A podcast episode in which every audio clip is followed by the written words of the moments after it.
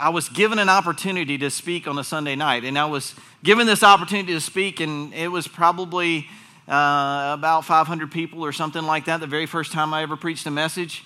And I can remember um, that I, I preached this message, and I was talking about fear, and I was, I just, I kind of told a funny story, and people were laughing, and then I talked about fear, and it was just, like people were connecting with it and, and i read god's word and like it was just it was all jiving together and i, I made some I, made some uh, some points that all started with L, you know, and it all clicked together just like you're supposed to do, you know, and and, and like everybody was like, "Wow, this guy's really called to preach," and and and I really got a lot of like encouragement through that. So a lot of people came up to me and told me how, you know, obviously the Holy Spirit of God has anointed you, and you are called to preach and it's obvious and all this kind of stuff, right? So I was thinking, hey, this preaching gig is pretty easy. You know what I mean? Like, I, you know, I studied and then I read God's word and I came up with some words that started with L and then I stood up there and everybody really enjoyed it. You know, I was like, wow, that's, you know, that's, that's a pretty good gig. I like that, you know? So what happened right there? Obviously, pride has started to set in and I thought it had something to do with me, right? I thought, well, you know, obviously I didn't have to do a whole lot. That I just studied a little bit. God will handle the rest, and and uh, pride has started to set in on me, right? Well, the second sermon, okay, so they thought, okay, well, this dude did all right the first sermon. We'll give him another Sunday night. So another Sunday night rolls along. They give you another opportunity. You did okay this first time. Second time rolls around. I got like, once again, I got some family members that are out of town. I got this guy who's like a second father to me. He brings his mother to hear me the second time, right? Like he and, and I'm just like, oh, and and I'm preaching about uh, Abraham and Isaac, right? And I'm talking about like unlimited sacrifice. I'm talking about like deep sacrifice, and that's what the whole message is on. And I preached for about eight minutes, and I said everything I knew about the Bible in eight minutes, okay? And it was the worst message that I think I've ever done in my whole life. And, and I remember, I, well, I say I remember. I don't remember what I said. I remember looking at my notes and it looked like Charlie Brown's teacher. It was like womp womp, womp womp womp womp womp womp. Like I couldn't even read my notes. I had no idea what I had written down. I just got up there and said some stuff. And let me tell you, in, in an instant, nothing will humble you like standing in front of 500 people and looking like a fool as you stand up there and try to, try to make yourself make sense when you're talking about God's Word. God humbled me in an instant. And I have learned that lesson, and that was, I don't know how long ago that was, but it was probably in excess of 10 years ago. But I, I, I, still remember that. And I remember that each and every time I get up here and, and start to preach God's word because I know that I do not want to let pride creep in. I do not want to let pride take hold in my life because I know how that feels when God has to humble you and has to let you see that this is really about Him and this has nothing to do with me. And it is all about the glory of Christ. And He deserves all the glory and all the honor and all the praise for anything that I could ever possibly say. And I just want to make that abundantly clear today so I might be able to speak something that will make sense to you today, okay? So, um, let me tell you that, that it is very easy, especially for somebody that stands up here, it is very easy to let pride creep in. And, and, as leaders, if you're a leader in any kind of way, if you're a boss at work, if you're the leader of your family because you're the husband, you're the man of the household, it is very easy for pride to creep in because you think that what has happened and, and, and your leadership role has happened as a result of what you have done, as opposed to recognizing that that has come from God, that God is the giver of everything, that we talked about His sovereignty and, and the fact that, that He is in the control of every single thing. So, every single thing that you have as a result of what God has given you. And so often you can, you know how you can, you can, uh, you can look at, at, how prideful you are. You know how you can look and see whether or not you've become prideful in that position of leadership that you have? By looking at how much you're willing to give. By looking at how much you're willing to give back to the kingdom of God because He's the one that gave it all in the first place. Therefore, anything that you have is already belo- it already belongs to Him. Therefore, you have no issue with giving it away. That is one way in which you can evaluate your pridefulness in, in the place that you're in. Is you want to look at how much you recognize that the place that you're in is given to you from, by God. Look at how easily you are, how easily it is for you to give things away, how easily it is for you to relinquish things. And then you will see exactly where you stand in your position of pridefulness. And we're going to talk about a guy named Samson today that we've been talking about for the past couple of weeks. And he's got an issue with pride. I mean, he's a big, strong man, right? So everybody knows the, the story of Samson. I'll reiterate it for you a little bit. It's one of those stories where when you read it, it's kind of like watching Shrek. You know, you saw the previews, you're like, you thought this was a movie about a big green guy and a donkey, and then you, you watch it and you're like, oh, I didn't know there was all these adult topics in there. You know what I mean? Like, I didn't know that there was that much in there, you know? And sure enough, when you dig into Samson, we've already talked about some of the stuff that's happened in his life. And, and so we talked about his parents being very godly people. And we talked about the fact that they were sacrificial in their nature and the fact that when Samson was, was being born, they just wanted to know how they were supposed to raise this young man up and how he was supposed to be supposed to live. And, and then we talked about how Samson, once he was born, and the things he started to do, is he was supposed to be under this Nazarite law, which means that he couldn't drink. He wasn't supposed to, to touch anything that was dead, right? And he wasn't supposed to cut his hair. That was the three rules that were supposed to govern his life, right? Well, he was very flippant with those rules. He didn't really abide by those rules. He, he goes and he finds this woman who's a Philistine woman. He says she's hot and he says, Hey, mom, dad, go get that woman for me. I, I want her, you know? And, and he's got no regard for, you know, what God wants for his life. It's just he thinks she's hot. So he, he's like, Let's, I want her, you know? His parents reluctantly give in because he's nagging him to death. He's like, Okay, fine. So he goes and he has this wild party, you know. He's having a party at Club La Vela, you know, and, and it, sorry. This section of the room got it. I don't know if y'all did, but this section of the room got it. So anyway, so he's having a, a, a party for his, for his bachelor party, and, and, and like, he's not supposed to have any alcohol. Do you think that he's probably having some alcohol considering it's a seven day party at La Vila? You know, of course he is, you know.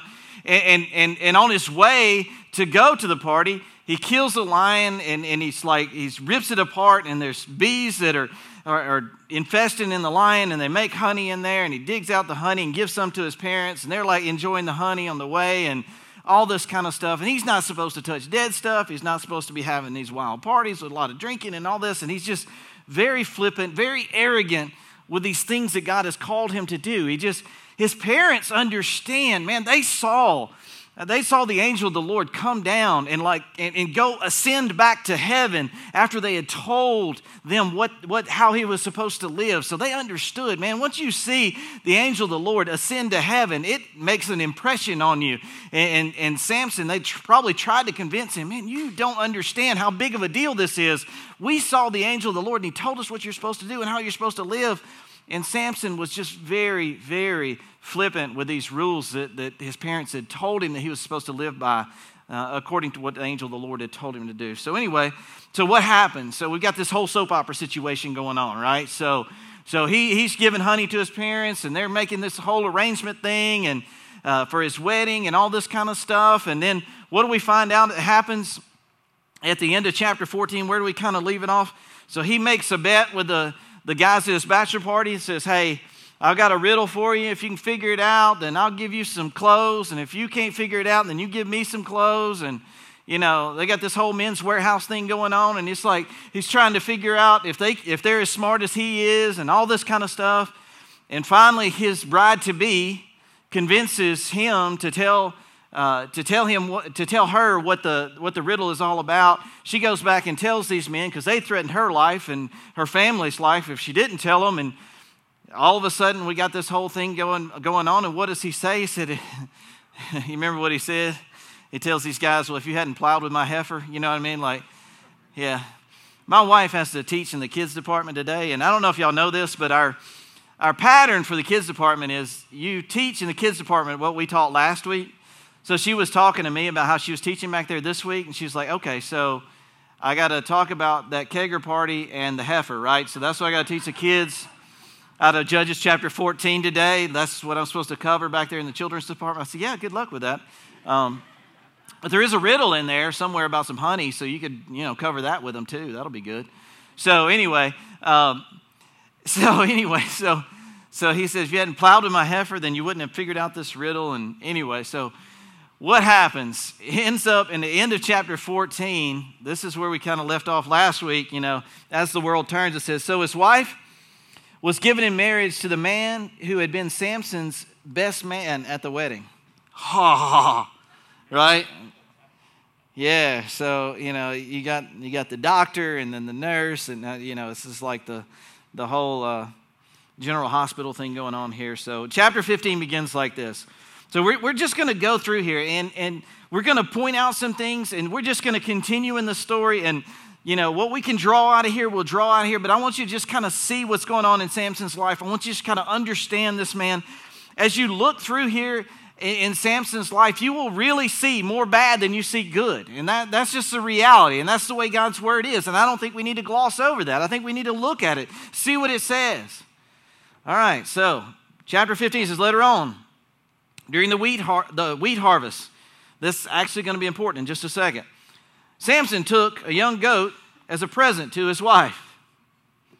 Yeah, whatever. You know what I mean? Like, how many of you guys have went out shopping for a ring and said, "No, I'll tell you what, I'll go with a goat." You know what I mean? Like, she would rather have diamonds. You know, diamonds are a girl's best friend, but goats are second best. You know what I mean? Like, so he gets her a goat. I'm to try this. like, come in with a goat. I got you something. Sorry, I, I know the culture's different, okay, but still, that's just funny to me. I just, I can't help but to picture that in my mind. So then we get into the uncomfortable next verse. He said, I'm going in to sleep to my, my wife's room to sleep with her. But her father wouldn't let him in. So it was customary in those days for them to take naps together. That was a joke, okay. So nobody laughed at that.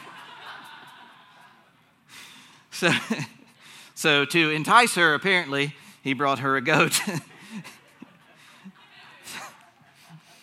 but the father wouldn't let him in, of course, you know, because obviously we read back at the end of chapter 14, unbeknownst to Samson, what had happened is he had given it, the lady away to somebody else, and it says, Samson, excuse me, I truly uh, thought you must hate her, her father said. Her father explained. So I gave her in marriage to your best man.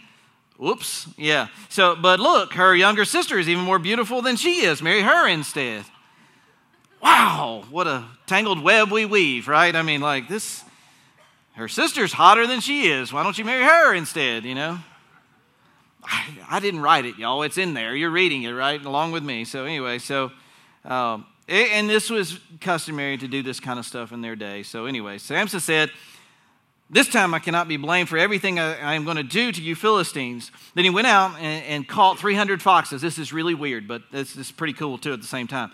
He tied their tails together. I don't know how you catch 300 foxes to begin with, but that's, that in itself is pretty cool. It's humorous, okay? I'm just reading it. It's, it's humorous. So he catches 300 foxes. He tied their tails together in pairs, and he fastened a torch to each pair of tails. Then he lit the torches and let the foxes run to the grain fields of the Philistines. What a great practical joke, you know what I mean? He burned their, uh, all their grain to the ground, including their sheaves and uncut grain. He also destroyed their vineyards and olive groves. And remember, it said the beginning is during the wheat harvest. So this is, this is a time where they can't necessarily replace their grains that he's burning down. This is going to hurt them really bad. So this is going to put a lot of division between the Philistines and the Israelites. See, they really only lived See, the, the problem with, with where Samson lived and where the Philistines lived is, is this little area, they were only about a mile apart. And I told you that they really became ingrained in each other's culture. And this was a problem for God's people. Uh, this particular tribe had become so close to this particular tribe of Philistines that they became very integrated. And, and even in spite of the fact that, that, you know, Samson is doing all this stupid stuff, it's actually accomplishing the purposes of God. And what God is trying to do is drive a wedge in between the Philistines and the Israelites so that they're not so comfortable with each other. And that's the theme that we're going to kind of continue to see throughout this passage is that we're going to continue, to see that even in spite of Samson's you know, stupid mistakes and selfish motivations, that, that God is actually using this to drive a wedge between these two groups.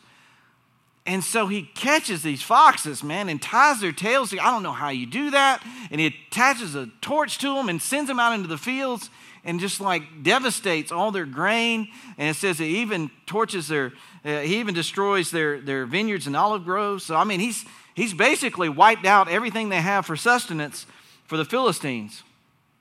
The Philistines get mad. Who did this? The Philistines demanded. Samson was the reply, because his father in law from Timnath gave Samson's wife to be married to his best man. Uh oh. So the Philistines went and got the woman and her father and burned them to death. I know, right? It's crazy stuff, but this is how barbaric the Philistines were. And I think that God put this in, in His Word to show that this is how the Philistines were. And this is even more of a reason for God to want to drive a wedge between the Israelites and the Philistines to say that this is not the kind of people you should be associating with. This is not the kind of people that should be integrated in with your lifestyle. These are the kind of people that will go and, and like, if they are mad at you, they will go and, and burn you. That's not the kind of people you should be hanging around. So we have to pause there for a second, right? Are, are there people hanging around in your life that are barbaric in a lot of ways, doing things that should not be done? And you call yourself a Christian, you call yourself a person of God, you call yourself somebody who loves Jesus, but yet you hang around with some people that don't love Jesus. Am I saying, am I saying that you're never supposed to be around a person that, that is not a Christian? No, I'm not saying that. But there is a difference. There is a difference between being around a non believer and being integrated in with non believers. You know what I'm saying? So, so there, there's, there's this thing that, that God calls being yoked, okay? Being yoked. Be, now, now, some people say that that's just being married, and that is true to a degree, but it's also involving yourself and integrating your lives in such a way that you're tied together. And I want you to understand today that there are sometimes Uh, when, when you are tied together with some people that are going to have some devastating influences on you, going to drag you into some places where you don't need to be, and the character of their life is such that it is not of God, and God wants to drive a wedge between those and separate those things so that you are not entangled and interweaved with their way of life. And, and, and, that's what we see what's, what's going on here is that God is doing that very thing. So he's trying to sever that relationship, trying to break that weave that's going on and in your life, in my life, there are times when this happens. That there, there are people in our lives are, that are not supposed to be there. And, and what happens? A lot of times we'll see that. The Holy Spirit of God will reveal that to us, maybe through His Word, or maybe through something we've heard or seen, or maybe through a church service like this. And, and, and God is, is trying to drive that wedge. Now, you can resist that. You can all, you always have the option to resist the will of God. You always have the option to try to push back when God is trying to do something. But I want you to know that you need to take an honest look at what God's doing in your life and you need to be responsive to that. And you need to you need to be able to evaluate the people around you and say, am I around those people or are they interweaved in my life in such a way that they're having an influence on me? And you really need to take an honest inventory of that. And, it needs to be something that you really look at every single day and in every single relationship that you have. And it's, it's very common in, in the teenage years. It's very common. I know that you want to hang out with people that, that you get along with. You don't want to be the weirdo, all that kind of stuff. It, it's very common for you to inter, intertwine and, and entangle yourself with some relationships, man, that are just going to, they're going to destroy your relationship with God and you end up doing some stuff that you do not need to be doing. It's just a reality, and it's, it's something that you're going to deal with every single day of your life, especially as a teenager, especially as a 20 something. Adults, we deal with this as well. Mostly at work, by the way. That, that's mostly where we deal with it uh, as adults. We can kind of separate ourselves as friendships and stuff like that, but at work, we're, we tend to be intertwined with them in such a way that, that we, we allow those people to kind of come in more so at work. You need to keep that in mind too. So look at those relationships at work and see how those are. So they burned them to death. Samson, he's about to be an instrument of God again. Because you did this, Samson vowed, I won't rest until I take my revenge on you. So he attacked the Philistines with great fury and killed many of them. Then he went to live in a cave in the rock of Etam. So what happened? Samson has this, uh, this tendency that when he gets mad, he kills people. And that's exactly what happened. And when he wants to take revenge, he kills people. We're going to point out something in just a moment when we get to the end of uh, chapter 15. And I want you to kind of take a look at this. Um, but just remember what we're, what we're seeing here these decisions that he's making, these paths that he's walking down. Verse 9 says The Philistines retaliated by setting up camp in Judah and spreading out near the town of Lehi. The men of Judah asked the Philistines, Why are you attacking us? Now, once, once again, they're, they're, what has happened is the Philistines are coming in and they're setting up these camps, these military camps in the middle of Judah, and they're, they're like, and, and they're, they're going like, why, why, are you, why are you bringing your military in here? What, what's going on? The Philistines replied, We've come to capture Samson. We've come to pay him back for what he did to us.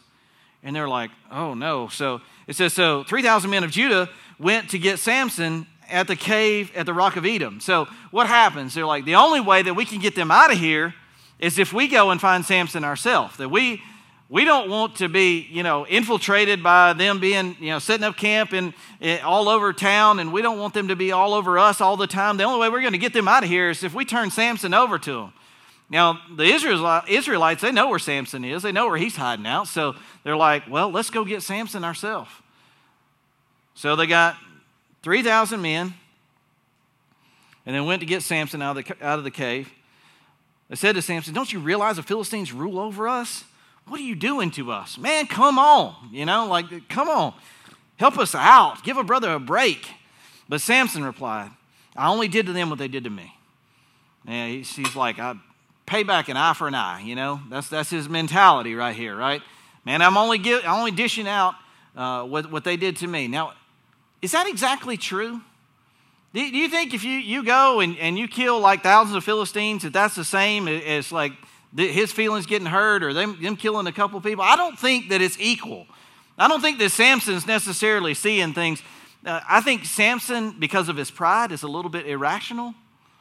Do you think that sometimes when pride creeps into our lives that we don't always see things as equal? You know, we, we see things, oh, this is a big deal in my life. You know what I mean? Therefore, therefore, it's a big deal everywhere. You turn a mountain into a molehill, you know what I'm talking about? Like when, when pride really starts to creep in, it's like anything that happens to us, we're ultra sensitive, right? We get super duper sensitive, like, oh, I can't believe somebody would do that to me. Don't they know who I am? You know what I mean? That's one way to look at pride in your life, too, is how sensitive you are right? How sensitive you are to the things that people say about you. Uh, eh, can, can, can, you, can you take those things and say, you know what? I belong to God. I'm, I'm, I'm, a child of God. Whatever I have is because God has given it to me. Whatever position I have is because God has given it to me. You, you can criticize me all day long, but if you're criticizing me about the position that I have or the place that I'm in, you have to be criticizing God because God is the one that put me in this place having that place of humility in your mind and in your heart allows you to be able to take that criticism and say, you know what? I'm doing the very best that I can. And I understand that you may not be happy, but I don't know that it's me that you're not happy with. I believe it may be you that you're not happy with. I, I, I can tell you that, that, that a friend of mine told me this a long time ago, and, and I have never forgotten it. It's a fellow minister of mine, and he, he told me, I said, I said, there are people that for whatever reason they just hate my guts. I don't know why. I, I, like I have never done anything to them. I have never said anything to them, never been negative to them in any way. I said they hate my guts. I said, I don't know why. I would like to know why. I would like to be able to ask those people, why do you hate me? What, what did I do to you? Did, did I love you and then I stabbed you in the back? What did I do, you know? And he told me, he said, he said, Kenny, really, honestly, sometimes people hate about you what they see in themselves that they hate. If they see something in you that is a reflection of what they hate about themselves, they'll hate that in you, the fact that you reveal that in themselves. And I have never forgotten that. And there have been so many times where I've seen that to be true, where people, they, they hate something about me, and I look, and, and, and the thing that they hate about me is exactly what they struggle with in their own life. And, and I want to tell you that, that in your life, man, when, when people start to hate you about something, especially when you got that interwoven thing going on with you and somebody, when they start to hate something about you, and you're like, why do they hate that about me? Take a look at their life. Take a look at what's going on with them and see maybe, just maybe, what's going on is their struggle with pride is the fact that they're looking at you and they see something about themselves that they hate, and you're just revealing that. And that, that pride in them is, is causing them to hate you as a result of what is being revealed inside their own heart. Think about that when you're, when you're thinking about this issue of pride. So here, I only did to them what they did to me. So he's, he's got this whole whacked out view of, of equal. It says, The men of Judah told him, We have come to tie you up and hand you over to the Philistines. All right, Samson said, but promise me that you won't kill me yourselves. Now, Samson, knowing the whole time that these guys are not going to be able to kill him, You know, he's just using them as a ploy, and he's like, all right, so fine. Just promise me you won't, you won't hurt me, guys. Okay.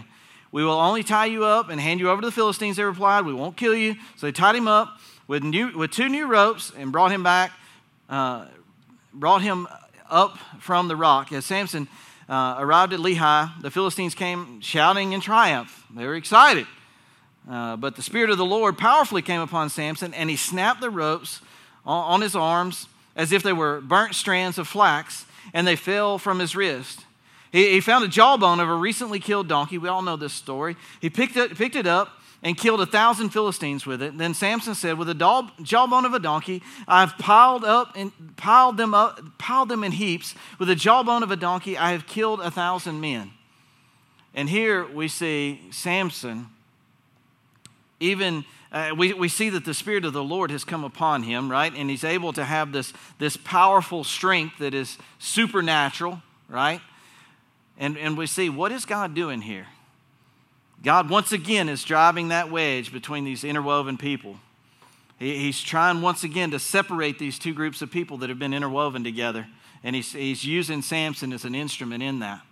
Now, now, Samson, even though he's egotistical and even though he's prideful, God is still using him in this way, and God is still able to accomplish his purpose and his will. Does that mean that God wouldn't be able to accomplish his purpose and his will if Samson hadn't been prideful? No, that's not what it means.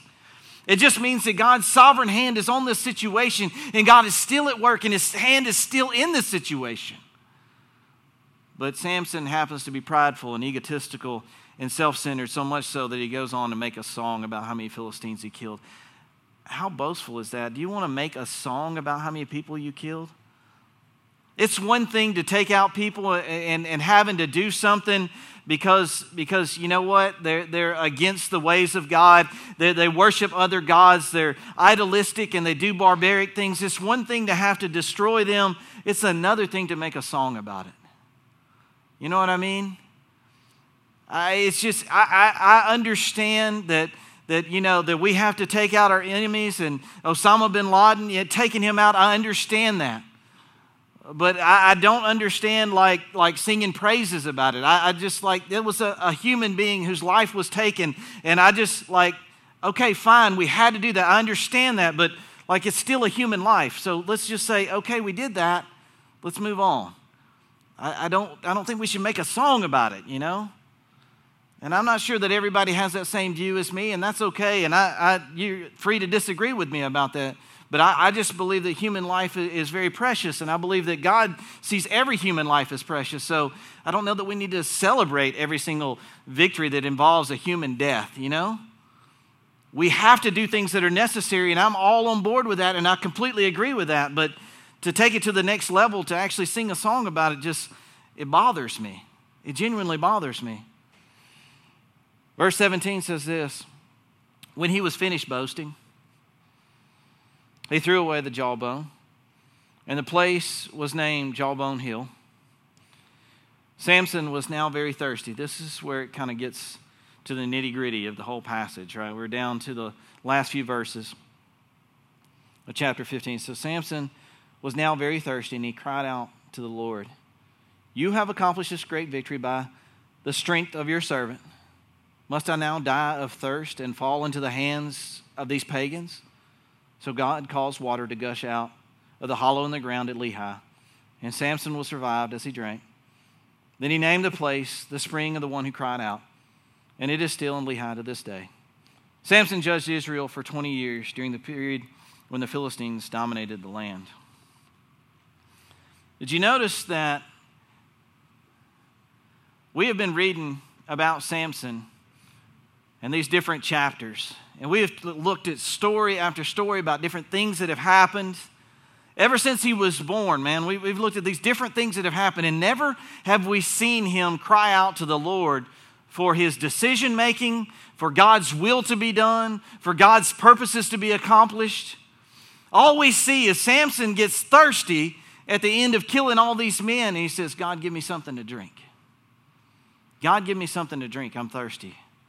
The people of Israel would have seen this and they would have thought about the desert.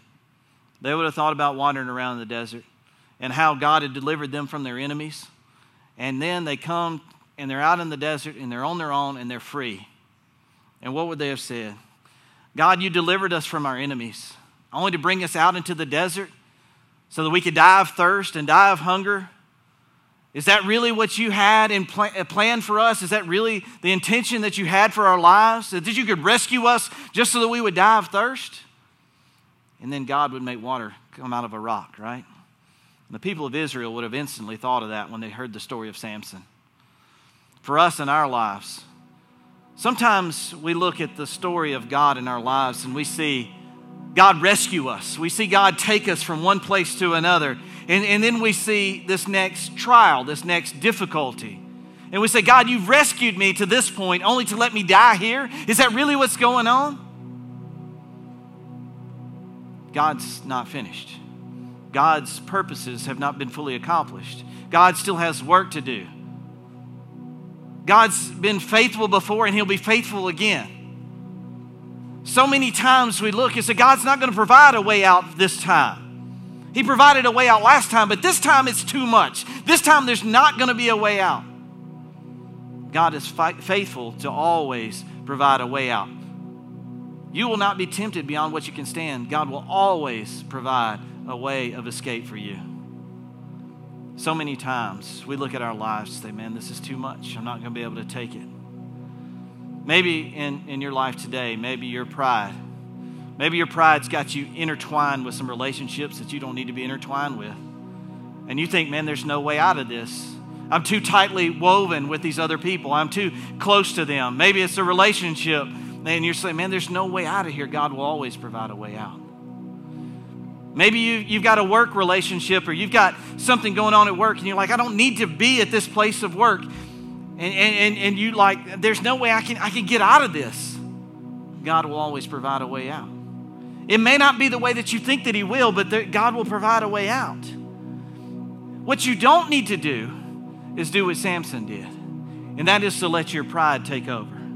What you need to do is every single step that you take, every single decision that you're making in the process of life, you need to be going to God with that. You need to be crying out to the Lord in every single situation and not just waiting until you're dead thirsty, not just waiting until you're on the brink of death, but every single time you're making decisions, instead of them being selfish decisions about what you want, you take them to God and humbly ask God, What is it that you want with my life?